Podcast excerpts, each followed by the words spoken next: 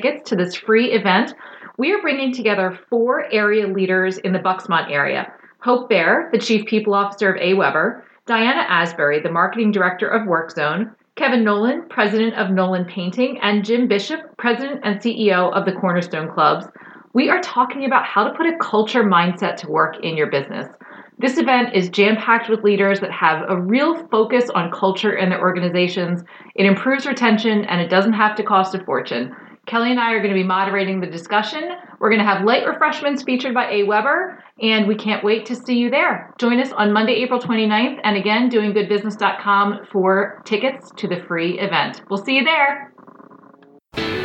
Hey there, welcome to the Doing Good Business podcast, hosted by Kelly Stewart, business strategist helping companies to do good in all aspects of their business, and me, Laura Heacock, a leadership coach helping professionals bring kindness into business. Doing Good Business is a podcast for leaders who want to bring their whole selves to work and create companies that make a real difference in the world. To Doing Good Business. Kelly and I are super excited today. We are going to talk to you about how you can crush your competition and skimp on employee benefits, cut them to the core, boost your bottom line by cutting every single corner you possibly can. April Just kidding. oh, we do love April Fool's Day here at the Doing Good Business podcast. And of course, because we also love to share our knowledge and best practices with people. I just found this to be extremely fascinating. Of course, I had to look up the origins of April Fool's Day. I know nothing about it, so I'm super excited. I'm going to learn with everyone listening. Well, it was very interesting because you know there's about 14 different stories, but so here are the here are the ones that I kind of globbed onto. One of as it was an interpretation of Chaucer's Canterbury Tales. So there's a hmm. portion of that when he talks about a certain date that could have been misinterpreted, and April Fool's Day could actually be May 2nd. Huh. Uh, it could be that there's. So then a, it would be May Fool's Day. Exactly right, which would be right after May May Day. Yeah, right? May yeah, one, yeah. right? So um, then there could be biblical origins around this, something tied to Noah when he sent out the dove and it, the flood wasn't like, just over kidding, yet. there was, was no like, flood. Well, no, April that's funny. No, but that the dove came back and, and he thought the flood was gone, but it wasn't. You know, so like, haha, April Fools, okay. it's still flooded, which seems cruel. Um, and then there's a lot to do with fish. Like, who knew? And there are a lot of countries that place an emphasis on fish with April Fool's Day to the extent that newspapers would spread a false story on April Fish Day. That's what Oh. they actually called it. Oh my gosh. And a subtle reference to a fish is sometimes given as a clue to the fact that it is an April Fool's joke. Which reminds me of another story. So I'm sure I've only mentioned like a thousand times. My father was in Vietnam when I was a little girl, and I remember when he came back, he was talk about the guys in his troop, right? And there was this one guy that they called Tuna, and for a long time I thought the man's name was Tuna, but it wasn't. but they called him the Tuna. I'm like, well, what? Do you, why do you call him that? And he said because he's so easy to fool. We can just reel him in. Oh. And they were always playing jokes, you know, to kind of keep their morale up and things Mhm. like that. So, so fun, fun facts. You That's heard them here first, Heard them here folks. first. Fish, April Fools, the Bible, and maybe it was really May 2nd. All right. So Don't say it. we never taught you anything. So good news for everyone, especially us in our studio. We have no fish here, but we are going to flip our conversation today in honor of April Fool's slash Fish Day, um, because a lot of what we talk about at Doing Good Business is about leadership for leaders at different levels of Sure. the company. Um, but clearly, that's an important part of improving your business, right? It has to come from the leadership. However, there's also this whole idea that that everyone contributes, Lauren. And Right. before we we started the podcast, I think you said it better. But you know, uh, employees can really make a contribution because it's kind of everybody's response. I think everybody can be part of the solution. You know, you Yes. hear when you're talking about change management, you hear about top down change and bottom up change. And really, Mhm. what I think is most effective is like somewhere in between of both of those. Mhm. So today, we're going to talk about what you as an individual contributor or what you Mhm. as an employee can do to really foster that doing good business culture in your company because it's not just up to leadership. Everybody really Right. contributes to an organization that is out there doing good business. I couldn't agree more. And certainly, you know, Laura and I are our advocates for this. But if you are working in an organization that isn't is even remotely trying to do good things, support that. Yes. Support that effort. Right? So that's really where this comes from is to say, you know, let's make it successful. Yeah. Well, spoiler alert, our guest next week actually shared with us that a lot of her business comes from just a couple of vocal employees who really have a green environmental mindset mm-hmm. in the company. So definitely check back next week. But that really, you know, it lends to what we're saying today and that everybody Right. can be a part of the solution. And, you know, quite honestly, if you don't ask for something, you're never going to get it. If you don't make it a part of your daily, you know, responsibilities to contribute to the Mhm. culture or to improve this or to suggest that, you kind of forfeit your right to complain. Absolutely. Absolutely. And, you know, we like to be proactive here at, at doing good business. And, and I'm going to refrain from sharing, making this a strategy. I'm not going to ask you to set goals and objectives and tell me what your action items are and how you're going to measure it. But we are going to share some I'm actually going to ask to do some of that, so it's fine. Kelly's rubbing off on me. as we complete our fusion into one person. Um, but I think one of the first things that you can do is, and this is definitely your area, Laura, and, and I, you're rubbing off on me, take care of yourself, yeah. right? hmm You have to be in balance first before you can go in and be effective in any way, Right. right? And so for me, I always think about choosing happiness, and Yeah. that was, you know, um, Barbara Bush, um, George H.W. Mhm. Bush's wife. hmm She was one of the first pe- people I heard in an interview. She said, you know, somebody said to her, "Oh, you're so you're so happy," and she's Yeah. like, "Well, I choose happiness." Yeah. Right? So choose happiness and do all of those good things that Laura tells you to do, Mhm. those self care items, hmm to make sure that you've got a full tank Yeah. before you go anywhere. Yep, I agree. And I think one of the things that like I've seen this meme so much and it's it's really true.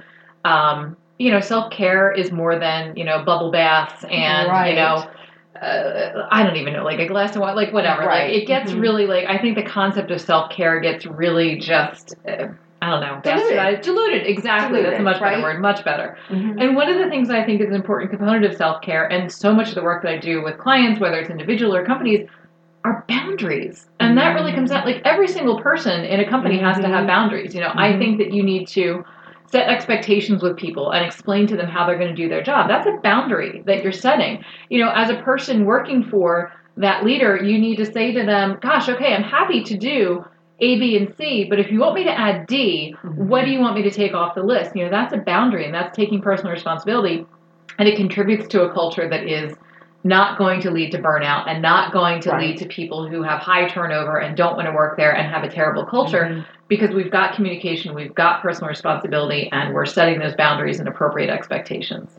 Could not agree more. That's the me- let me hard work of self care and self kindness. Repeat with me. Okay, I can do A, B, C, and D, but if you'd like me to add D, what was it, Laura? I would like you to let me know how I should reprioritize because I'm not able to add all of that onto my plate right now. See, it's Mhm. good stuff. Yeah, there's a way to have those conversations that's not just, oh my God, I totally can't do it. I'm freaking out. Help it, Bob asked me to do that. You know what I mean? Right. Let's actually take a step back, take a breath, Take a breath. get yourself back to a place where you can have a, you know, Mhm. normally toned conversation Mhm. and then have that conversation. I am happy to do E. I think E is a great idea to add. With Mhm. A, B, C, and D, I'm not sure that that's actually going to all be doable within the same time frame. So Mhm. help me prioritize what is most important and let me know where I can kind of pull back on some of those existing projects. Absolutely. And the same is true in reverse because we've all met those people who delegate up, Yeah. right? Yeah.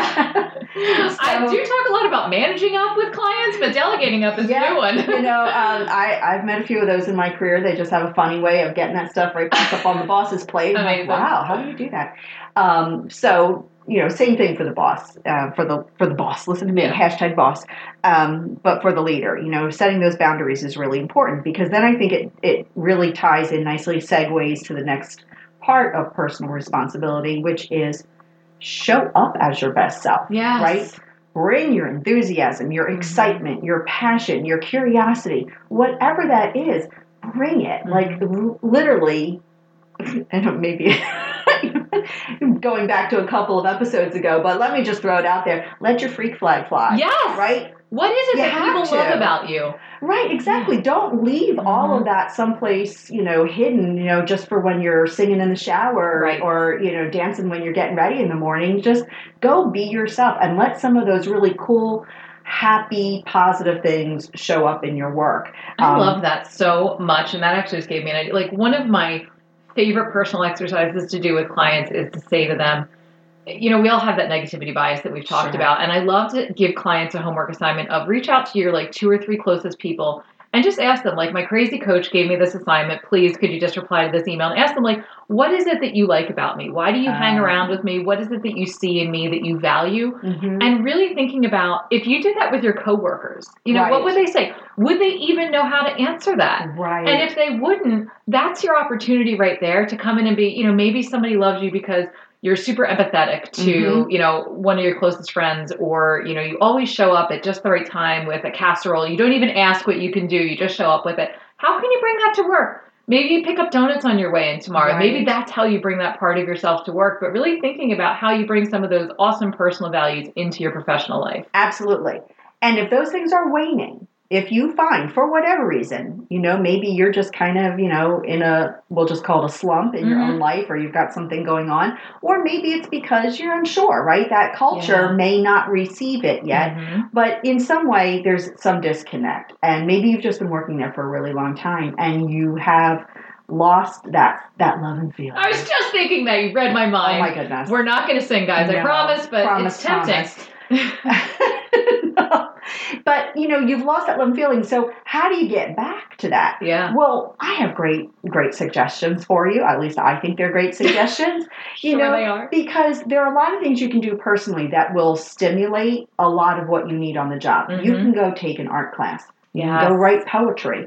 You could join a curling team. Yep. Yes, I do know someone whose sister joined. Uh, there's a buck. I know somebody who's on a curling team. How cool Oh, is yeah. that, right? Because these things all start to, you know, stimulate different areas of your brain. And what you're doing with this or anything that you choose to do that's appealing to you, that's a little bit of a stretch or something outside of your comfort zone, is it's showing that you can study something. You can become an expert in it, right? And these are the things that you need to do on your job anyway, because you need to, you personally need to be bringing real value. Yeah. And you know that in your work with talent acquisition, right? You know, people need to be able to say, I'm applying for this job and here's the value that I believe I can bring to this Right. organization, right? Yep. So when you are studying all of that, you are proving to yourself once again that, oh, I can do these things because Right. maybe there's something new that's happening on your job. Gee, does that happen to anyone? Or there's something new you need to learn on your job, right? So that same enthusiasm that you were feeling when you were studying something fun that you really love to do, that creates energy Right. for you. And you can bring that whole energy then to say, you know what, I'm really gonna learn about X, Y, Z. You know? I love that so much because I talk a lot about that whole lather, rinse, repeat life of like you get up, you go to work, you do your grind, you go home, you feed the kids, you go to bed, you do it all again the next day.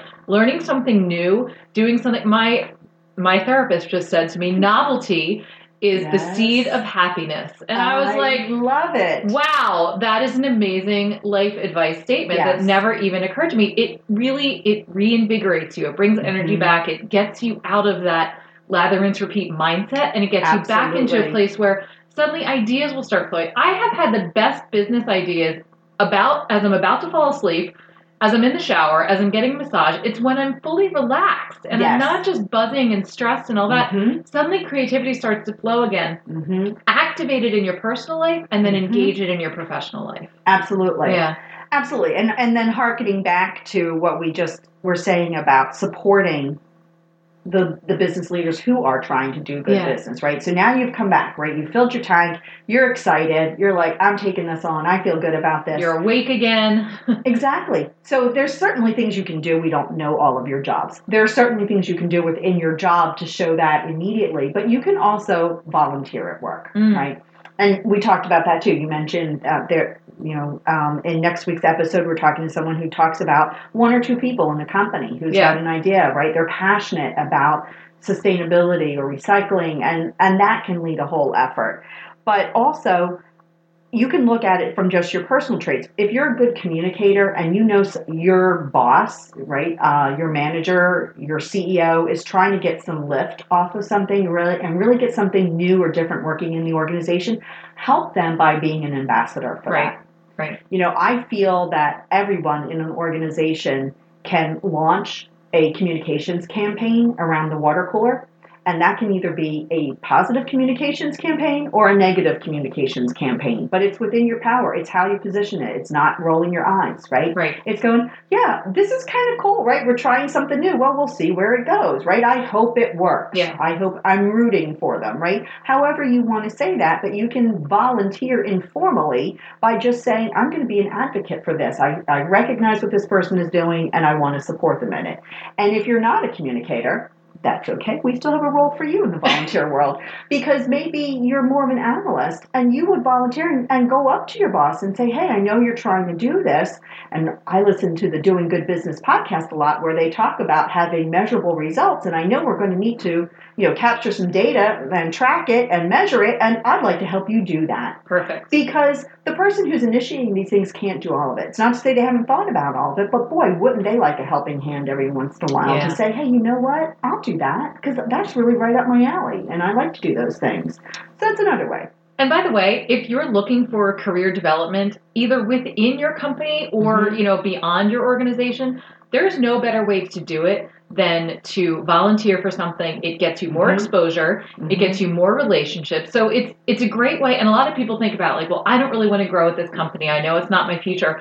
But the people that you're connecting with while you're at that company now will also probably someday move on from that company. exactly. So it's not about I'm going to be married to this company for the next 15 years. Mhm. It's maybe okay, maybe they're a couple steps ahead of you, a Mhm. few years beyond you in their career. Making those connections with them now will help you network with them in the future. Mhm. Maybe they're going to go find some other great place before you do. Then you can reach out in a couple years and say, "Hey, Jamal, remember me from, you know, 6 years ago when we worked together on that project where I volunteered Right. to blah blah blah?" And suddenly there's a spark of a connection and a way to you know, have a conversation that will help you down the road Mhm. because you did this in the current company that you're at. Obviously, it gives you exposure when you're still in the current company, Right. but it can benefit you years down the road. Absolutely. And it's something that can never be taken away. This type of personal professional development, even if it doesn't lead to something like that, but I believe you and I know this to be true, it does. it, does. it just does. 100%. But let's just say that was not to happen for you. You're still enriching yourself. Yep. And there's a value to yourself in that. There's a value to say, hey, things aren't really going in this company the way I want, but I'm going to learn these things anyway. Well, you're learning these things, Yeah. right? And who knows how that will benefit you in the future? Maybe you'll write a book about it. Maybe Mhm. you'll start a podcast about it. Maybe you'll start your own company someday. But you just that will never be taken away from you. So there's a real value to having that, which also makes me think about the people who are listening to us right now going, oh, yeah, but you don't understand. None of that will work Yeah. for me, right? and you're right, I don't understand. I really don't know what situations you're in specifically. So I will ask you what I ask others. Laura hears me ask other people all the time. What if you could do something? I was just make a change. thinking, oh my gosh, I was just thinking. So, um, spoiler alert, Kelly is offering an amazing workshop series in the Philadelphia area called the What If You Could series. And this whole conversation is making me think about that. It's Right. about approaching a problem with that mindset Mhm. instead of the whole, it'll never work, I know this company. All of that may be true. And just question for a second what if it's not? What, What if right. you could? What if you could? If it what would work. that look like? yeah, what would you do if Mhm. what you wanted was possible? And you can start with the big pie in the sky vision. Yep. And this is again where, you know, I always give my husband credit for this, but you just suspend disbelief Mhm. for a minute and you create that big, audacious picture of what that would look like. Well, doves would fly by me in the morning, the doors would open up on their own as I walk into the office. Whatever that looks like for you, create that in your mind. And then you start to do the other things I love to do is you start to put the plan around it. Right. Okay. So if I can't get there, where can I get to? Mhm. What's the first step? What would it look like? And then you can start to put in some of those inputs and variable information that will shape something because you may not be able to move the mountain, but you can take the, you can buy the equipment to go hiking. Right, Right. right. and once you get like, I think you know, I love the whole suspend disbelief and, and think about pie in the sky as you know, kind of. Um, Anne Lamott talks about the writing process, and she calls Okay. it the SFD, the first draft. and if you don't get that SFD out, nothing ever comes from that. So it's like you do your pie in the sky, and then you eventually carve down to what is realistic. right. And when you come up with your maybe your realistic goal is I want to start a um, a, a volunteer project at my Yeah. company. So I want to get a group of people together that you know I know these couple coworkers are really passionate about ending homelessness in the city. Mhm. So I want to get a group of people together. I'm going to contact the shelter. I'm going to take the initiative. So once you get your first goal, if you're not sure what the first step is, work backwards. Mhm. So envision your destination. So your destination is I'm going to have a group of coworkers that wants to go volunteer at the homeless shelter. Great. right. What happens just before that? Well, you've probably got a date set with the homeless shelter. Great. And just before that, you make an appointment. And just before Right. that, you rally the troops. So you can do it in either direction. But if the first step is still kind of like, uh, I don't really know, start with the destination. And what happens right before you get there? And then you go backwards. And then And suddenly you have your first step. Oh, and as you were talking, I was just traveling back in time. I was a recruited volunteer at my one of my very first jobs to teach everyone how to use a word processor. Oh. And I would have to go in half an hour early and teach six women how to use a word processor. Um, because I asked for the word processor, and then they bought them and said, "And there you now go." Now you're the Now, advocate right? for word processing. So, but that's another thing too. That I mean, it can be volunteer passion projects Yep. that are nothing to do with the business, that have everything to do with the business, or it could be functional Mhm. projects Could be where business improvement project. Exactly. I mean, someone with all of the different types of apps and technology that are out there today, right? Someone just may have an affinity for one and be able to say, hey, we're going to do a lunch and learn, and Right. I'm volunteering to show you all the quick tricks. Yep. Right? That's a good thing. And and again, all of that type of community building, right? Everything. and you- If you could just imagine your brain getting lit up with, you know, all those new synapses and the neurons start firing and then they'll wire together and there's a lot of really good things that come from that and we know we're in a time where we need that type of creativity we are facing a lot of challenges a lot of change and we need different type of thinking for it Yeah. Like you think differently on april fools. Like you go around telling people things that don't really exist. Mhm. and you mention fish right? Because none of that makes sense to me but it is completely But reframed how i think about april fool's day yeah, yeah, exactly. And I think, you know, my biggest takeaway and what I want to leave with with you today is don't wait to be asked. You know, so Absolutely. many people and look, I we've talked about this in previous podcasts, the episode with Steve Van Dalen. Mhm. I'm an introvert, I identify as an I in the Myers Briggs, even though I'm kind of mouthy, but like I just need a lot of rest. A lot of my fellow introverts out there, peace sign, eh, don't wait to be asked. It's okay. Find an opportunity. Maybe one day you're feeling super confident. Maybe you just had a great meeting with your boss. You know, Mhm. find an opportunity. Don't wait for someone to ask you to do this. If there is something that you really want to do to contribute to your organization doing good business, take the initiative, take the personal responsibility, Mhm. make the suggestion, make it happen, start to form the committee, you know, put the idea out there. And, you know, the absolute worst thing that will ever happen is that you'll be exactly where you are right now. oh poignant But Yes. maybe you'll be someplace better. and that's probable Thanks for doing good business. Happy April Fools! make it a good one Thanks so much for listening to this episode, and we would love to hear from you. Send your comments, your questions, suggested topics to podcast at doinggoodbusiness.com. If you'd like, visit our website of the same name, doinggoodbusiness.com. Remember, you can always rate and review us wherever it is that you listen to your podcast. Feel free to share it. Until next time, we encourage you to take one small step toward doing good business.